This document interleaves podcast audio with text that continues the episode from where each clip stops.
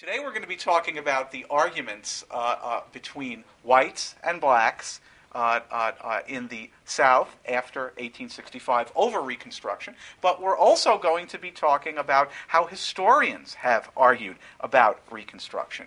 Uh, and those of you who are going to be majors uh, uh, in history, or maybe who are majors in history, uh, during your junior year, uh, you take a course in the history department called historiography, which is the study of history. How do historians approach history? What is their philosophy of history? How do they enter into different interpretations of history? Uh, that's what historiography is all about. That's what this course, uh, or that course, historiography, is all about. And so I'm going to give you a little bit of historiography, Reconstruction historiography uh, today. Now, we saw uh, at my last lecture that Reconstruction was one of the most contentious periods in American history, and contentious uh, between the ex slaves, the freedmen, and Southerners, uh, because it involved a fight for control of labor, a fight for control of political institutions, a fight for control of the rules of Southern society.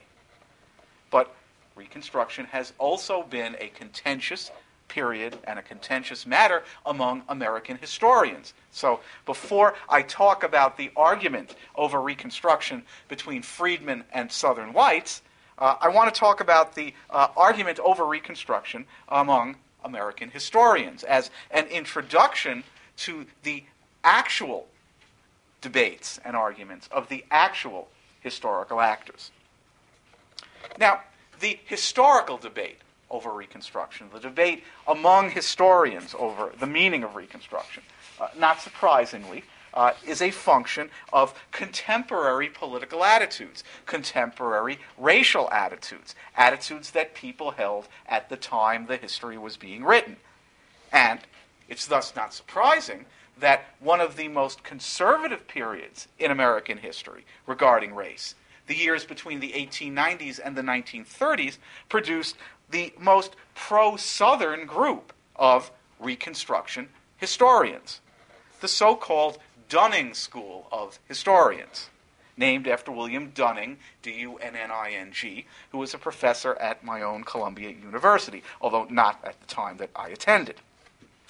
Now, although he taught in the North, William Dunning was a Southerner and surrounded himself with graduate students who were also from the South, who went on to teach and write at other institutions, other universities, uh, in his image. And that is so often the case that you are influenced uh, very deeply by your graduate advisor, by your uh, dissertation advisor, and you absorb a lot of uh, his ideas, uh, hopefully good ideas. Well, in this case, the students of William Dunning absorbed his ideas creating what was known as the Dunning School of Reconstruction Historiography, one that dominated its field until the 1930s and still affects what many Americans think about Reconstruction today, many average Americans, non historians, since it heavily influenced, the Dunning School that is, heavily influenced the two sources most Americans use to form their attitudes about Reconstruction. Now, this being the United States, it's not surprising that both of these sources are movies. Both of these sources are films. Birth of a Nation, which uh, I spoke about uh, either last time or the time before, which is a southern white view of Reconstruction that glorifies the Ku Klux Klan, and of course, Gone with the Wind, until recently, the most watched film of all time. A film that depicts Northerners during Reconstruction as rapacious, grasping foreigners, uh, uh, uh, and Southern whites, witness Scarlett O'Hara or even Rhett Butler, uh, as brave and honorable in their own way. So, the Dunning School of Reconstruction Historiography, while discredited among historians today, it has no credence uh, among historians today, still lives on today uh, among the rest of the American population because of the influence of film. Now, not surprisingly, for a school of uh, historical thought that inspired Gone with the Wind, uh, the Dunning School historians argued uh, that the South, and specifically Southern whites, were the aggrieved parties during Reconstruction. They argued that the South accepted defeat and worked towards sectional reconciliation. And this is a theme of Birth of, the, of, of a Nation as well. But the South was victimized by corrupt carpetbaggers, the Northern Republicans who came down from the North, unprincipled scalawags, the poorer whites in the South who became Republicans, and especially ignorant freedmen who were not ready to participate in democratic government. Now, the hero of the Dunning School of, uh, of Reconstruction historiography is Andrew Johnson for standing up to radical Republicans like Thaddeus Stevens, who we'll hear uh, more about a little later today. Uh, uh, men like Stevens who only wanted revenge and not sectional reconciliation. According to the Dunning School, the Republican governments of the southern states during Reconstruction stole money on a grand scale, and only the takeover of southern governments by whites in the years after 1877, and of course we'll get to this, saved free government in the South. So, according to the Dunning School, Reconstruction was the darkest page in American history.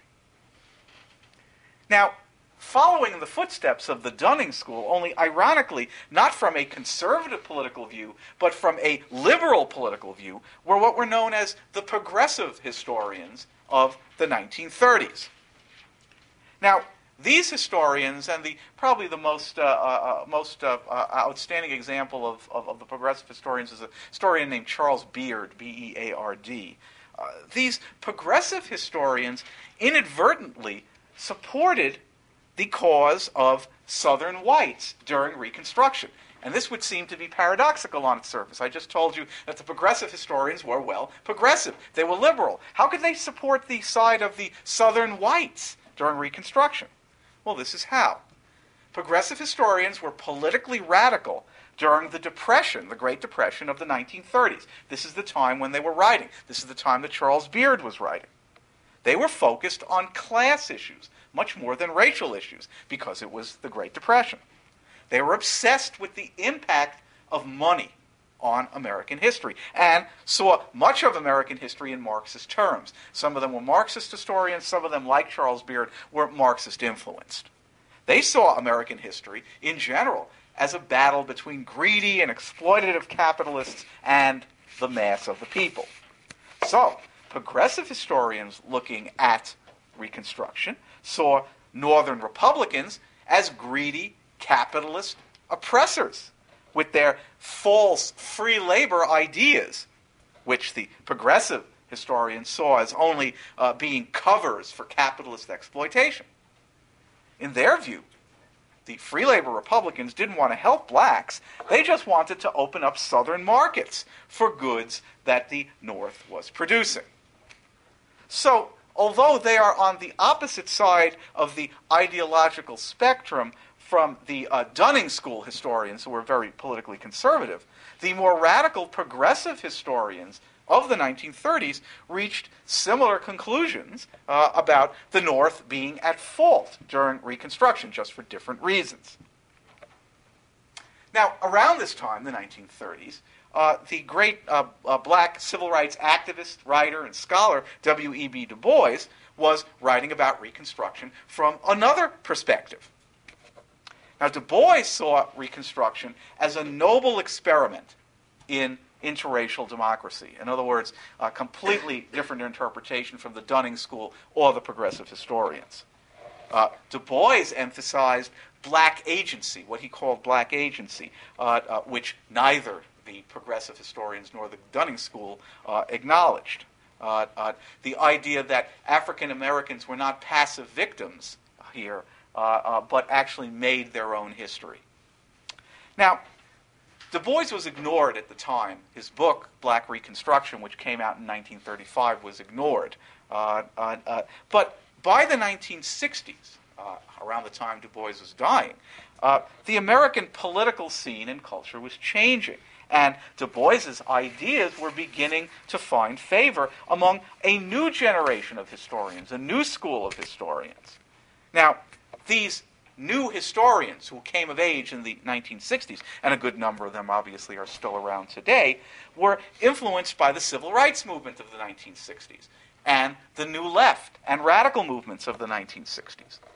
these new historians, of course, wrote in many historical fields, many historical areas, not just in the field of Reconstruction, of course. But the new historians who happened to study Reconstruction formed a school of their own, which were called the revisionists.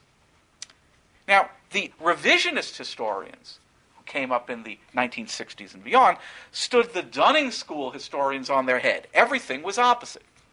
Andrew Johnson and the Southern whites were the villains here, not the radical Republicans. Andrew Johnson and the Southern whites were racist and vindictive and reactionary. The radical Republicans were not vindictive, as the Dunning School argued, or agents of capitalism, uh, as the progressive school historians argued, but idealistic Democrats, small d Democrats, not Democrat Party, fighters for black rights, fighters for equality for all, using, in the Reconstruction years, the benevolent power of the federal government, the 14th Amendment, passed uh, or ratified in 1868, the Civil Rights Acts that I talked about earlier, uh, uh, were foundations of the civil rights movement for the 1960s, these revisionist historians argued. In other words, the legislation of the 1860s was the basis for the civil rights revolution of the 1960s, and obviously, thus, uh, a good thing. And the radical Republicans of the North in the 1860s were the ones responsible for this legislation. So they were heroes and not villains. The radical Republicans also, according to these revisionist historians, were responsible for the tradition of an activist, benevolent federal government, which by the 1960s, uh, uh, and well, by the 1930s was making the New Deal, very popular, and by the 1960s making the Great Society, with spending on social services for the poor and working class, making this possible. These revisionist historians viewed these as good things, and thus, again, reflecting back on the 1860s and 1870s, felt the radical Republicans uh, were worthy of praise. So, unlike the Dunning School, the revisionists viewed Reconstruction as a great triumph. But by the 1970s and 1980s, yet another interpretation, again influenced by contemporary events, began to challenge the revisionist interpretation. Now, these historians, who are known as the post revisionists, the best example of which is the great Southern historian C. Vann Woodward, W O O D W A R D, C. Vann Woodward, who was the doctoral advisor of my doctoral advisor, James McPherson, so I view him almost as my intellectual grandfather. Uh, uh, these historians are known as the post revisionists, led by Woodward.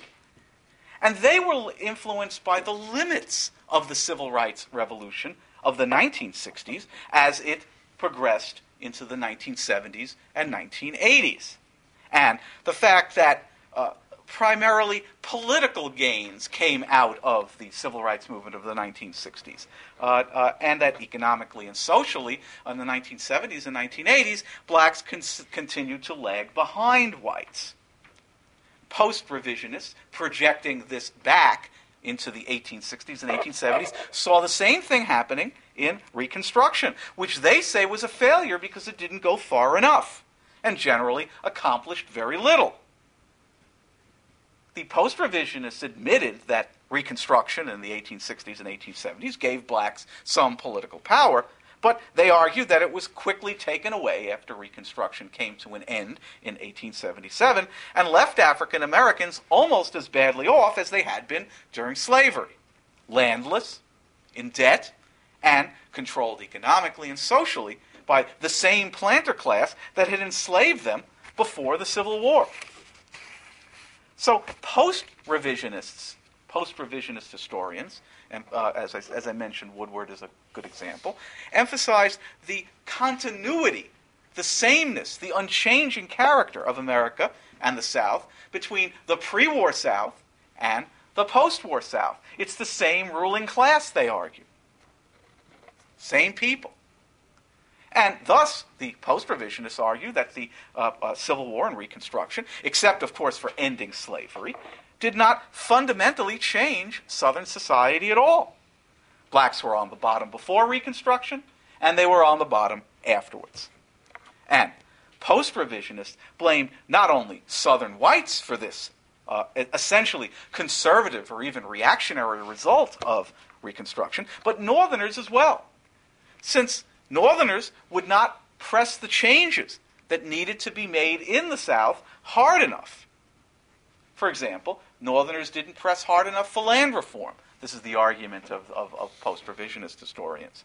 Uh, and post revisionists argue Northerners gave up the fight in 1877 when they agreed to pull the federal troops who were occupying parts of the South out of the South, allowing white supremacy. Uh, disguised as local control or states' rights, uh, uh, uh, uh to oppress and subjugate blacks in the South for the next 100 years, up until the 1960s and 1970s. So that's the post revisionist school. And that brings us up to the present day and to Eric Foner, the Columbia University historian, a portion of whose book on Reconstruction uh, we read for today. Uh, uh, you'll note that uh, our Foner book, uh, the, the, the short history of Reconstruction, which I've assigned to you, you know, to, to, to read in this course, is, a, is, is a, a shortened history, a con, you know, an excerpted history from Foner's larger and much, much more massive history, Reconstruction. the, the the e, the e-reserve reading for today was, was from that larger book. Okay, so to Eric Foner. Uh, uh, now, in the grand historical tradition, Eric Foner borrows something from every historical school that I just mentioned, except the Dunning School. From the progressives, he borrows the theme of class conflict, you know, then the limits of the free labor idea. From W.E.B. Du Bois, he borrows the idea of black agency. You know, historical actors during Reconstruction and not just passive victims during Reconstruction. From the revisionist historians, uh, he uh, takes the theme of Reconstruction as an idealistic experiment in interracial democracy, especially black democracy, unprecedented. In other words, the idea that someone who was a slave in early 1865. Being a congressman or an assemblyman just seven or eight years later, of course, is an incredible change. Foner also borrows from the revisionists the idea uh, that federal power had to be brought to bear against the South to enforce equal national citizenship rights for all. From the post revisionist, Foner takes the idea that Reconstruction did not go far enough that it was abandoned too early, and that because of this, the cause of black equality was delayed 100 years until the civil rights revolution of the 1960s.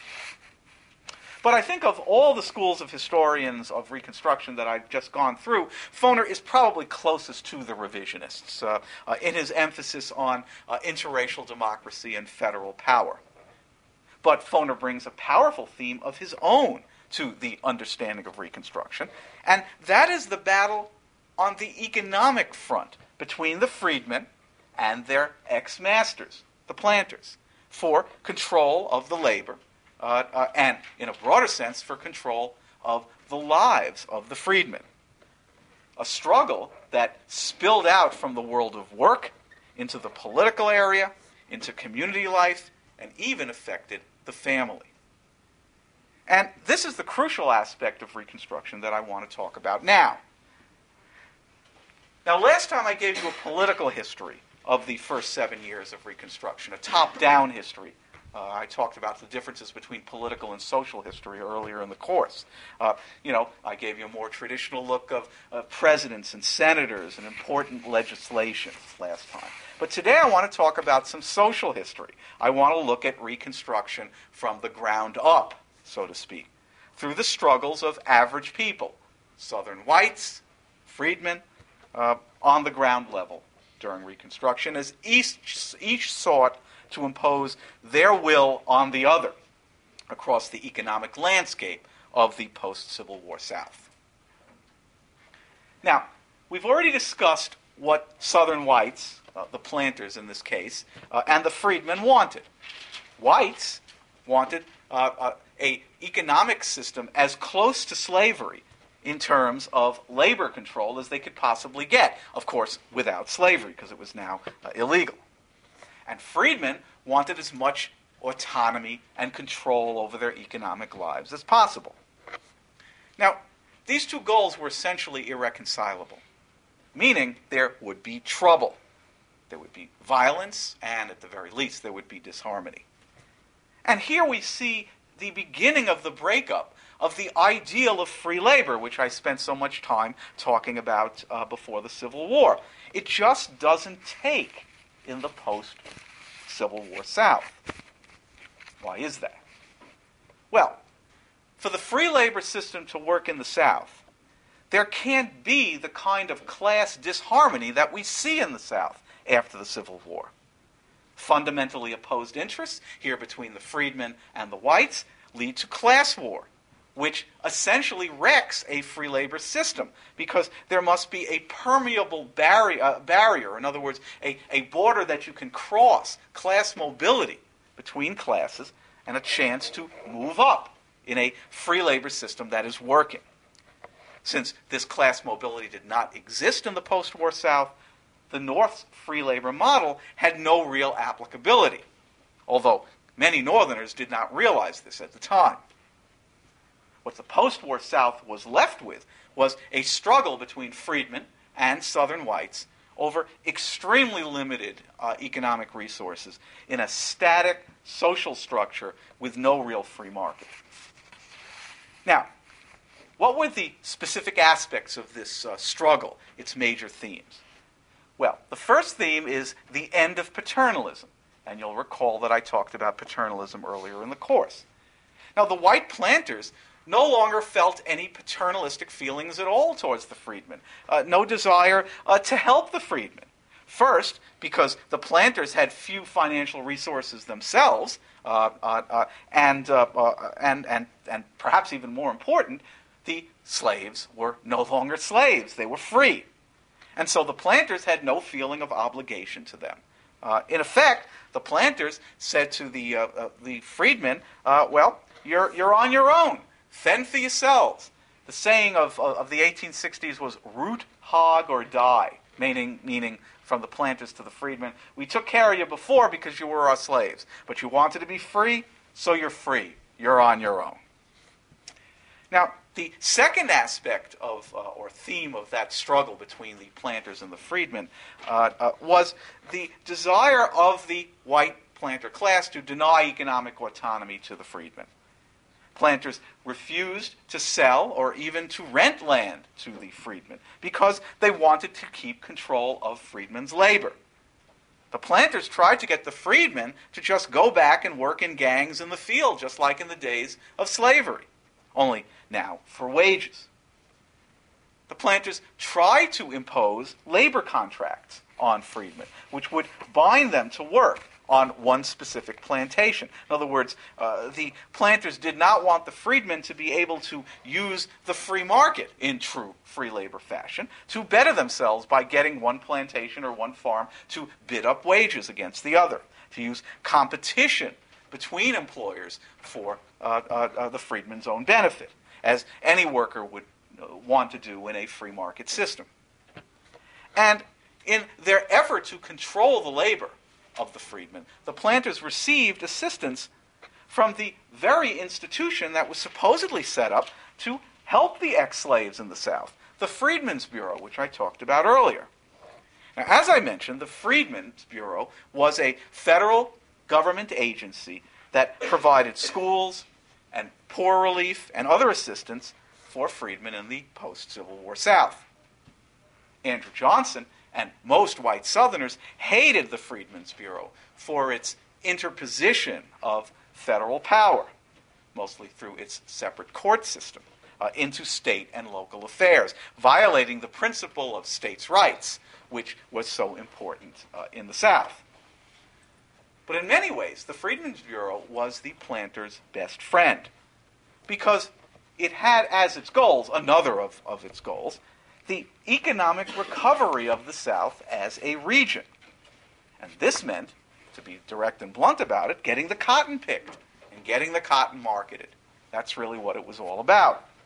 And this meant, again to be direct and blunt, getting the freedmen back into the fields as a controlled labor force. That's the goal. You need people to pick the cotton. So the Freedman Bureau, Freedmen's Bureau, although it might help out a freedman with the details of a labor contract if it was really onerous and unfair, still wanted him to sign that labor contract and help the planter class in getting large numbers of ex-slaves to sign labor contracts and go back into the fields as laborers. Now, the Freedmen's Bureau believed that this was the first step to uh, free labor autonomy for the freedmen, but given uh, Southern economic conditions at the time after the Civil War, uh, this was unrealistic. So, however, the planters and other Southern whites may have disliked the Freedmen's Bureau and uh, complained about its assault on states' rights, they did owe it, owe it a debt of gratitude for helping them exert control over their labor force, a goal which was much more important to the planters uh, than states' rights. States' rights is a theory, but in America, money talks. But the freedmen themselves did not accept the planters uh, and the Freedmen's Bureau's uh, Freedmen's Bureau uh, uh, attempt to reimpose planter work discipline, and they used the weapons at their disposal. After all, the planters desperately needed the labor uh, uh, of the freedmen as they sought to rebuild the Southern economy the freedmen attempted to try and carve out as much labor autonomy as possible for themselves and their families. And how did they do so? Well, here are the ways they did so. First, withdrawal from the fields, withdrawal of labor.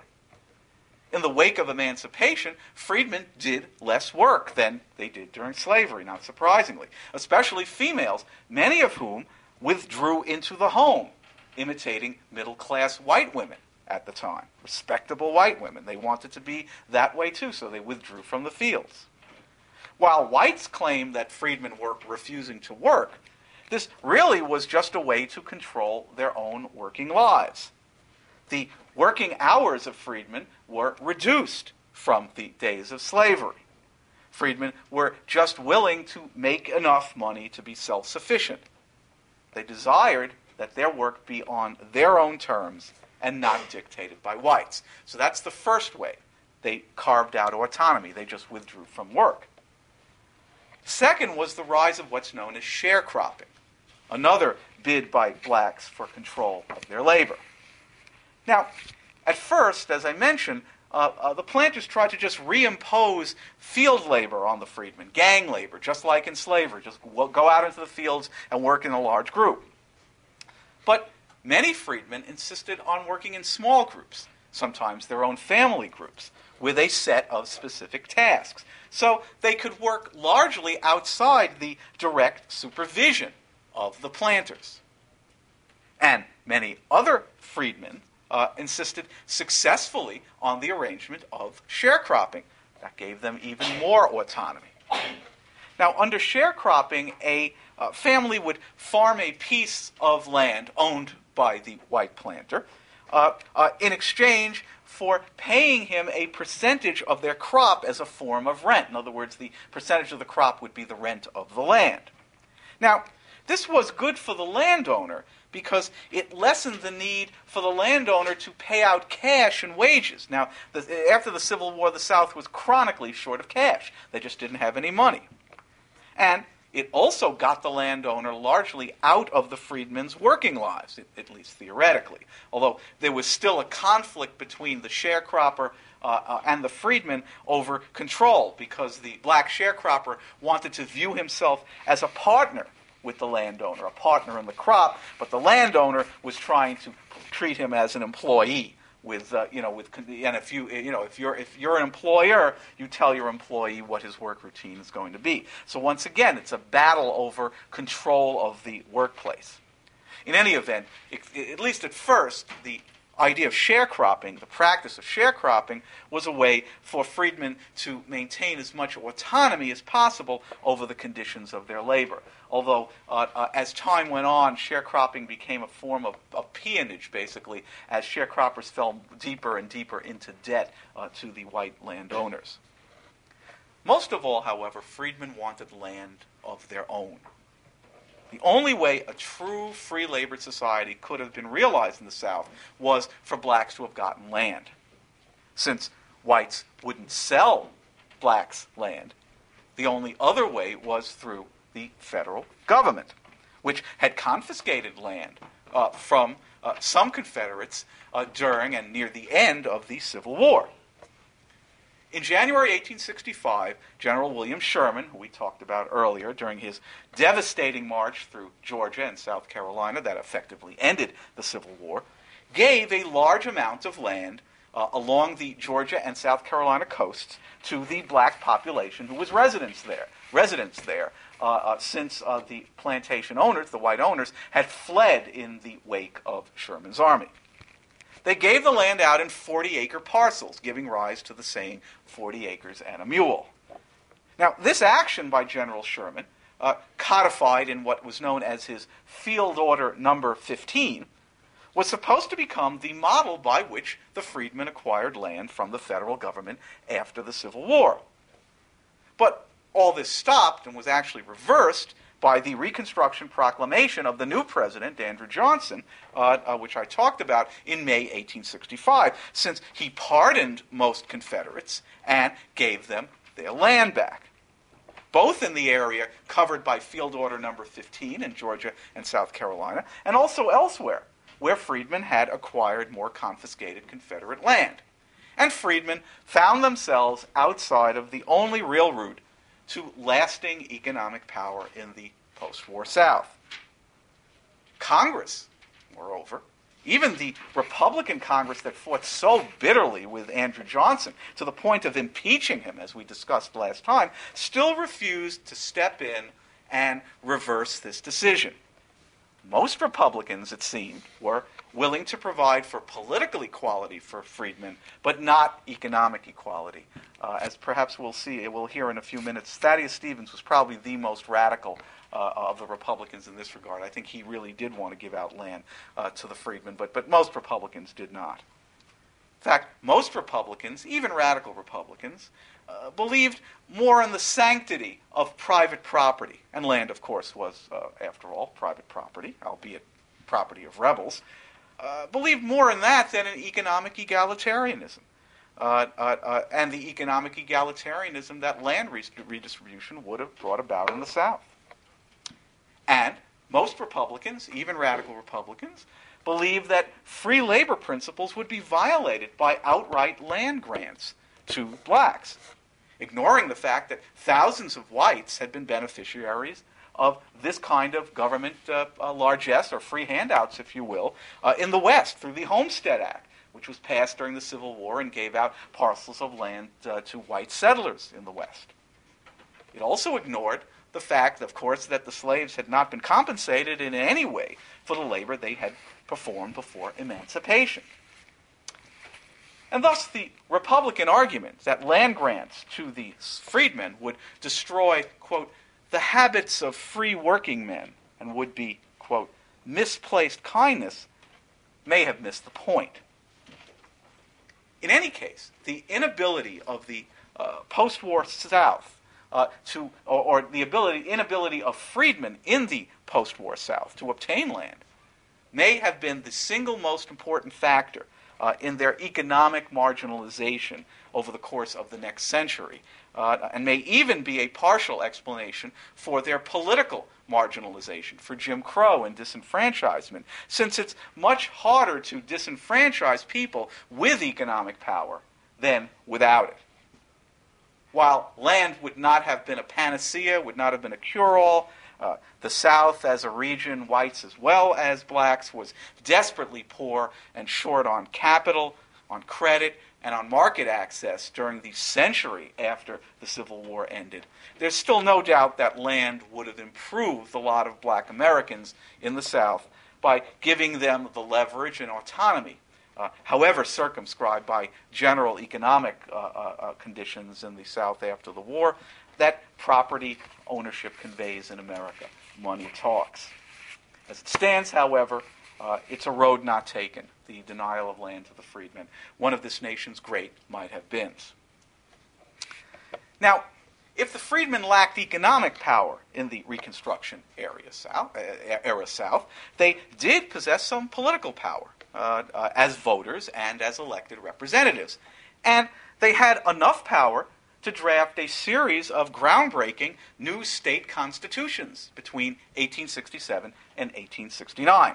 Groundbreaking in the sense that for the first time in the history of the South, the state, state governments in this case, uh, were now charged with providing social services to the people.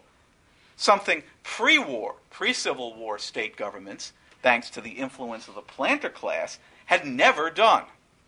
Now, thanks to the influence of the freedmen and the absence of most white Democrats who were barred for voting on them, the new state constitutions between 1867 and 1869 provided for state funded public education for all.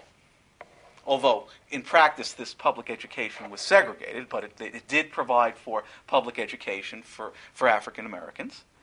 State funded orphanages and facilities for the insane. State funded hospitals. Poor relief. Uh, an end to debtor prisons an end to property qualifications for office holding, which is especially important for African American office holders, and a host of provisions for equal uh, political and civil rights, uh, including, of course, voting rights. Now, this very ambitious program of state services promised to create a new South, one that, especially in providing public education, might be the basis for a more egalitarian society certainly politically, and to some extent even economically in the future. Not completely egalitarian, to be sure. There could be no true egalitarian society in the South without land distrib- redistribution, which was not going to happen, but certainly markedly more egalitarian than ever before. So these state constitutions had, these new state constitutions, had enormous potential. These new state constitutions could create a new South. But could they last? Could governments elected under these constitutions survive? Could the interracial coalition that drafted these constitutions survive? And, most importantly, could support from the Northern Republicans that was essential for the survival of these constitutions and the governments they established be forthcoming? you will see that the answers to all of these questions was no.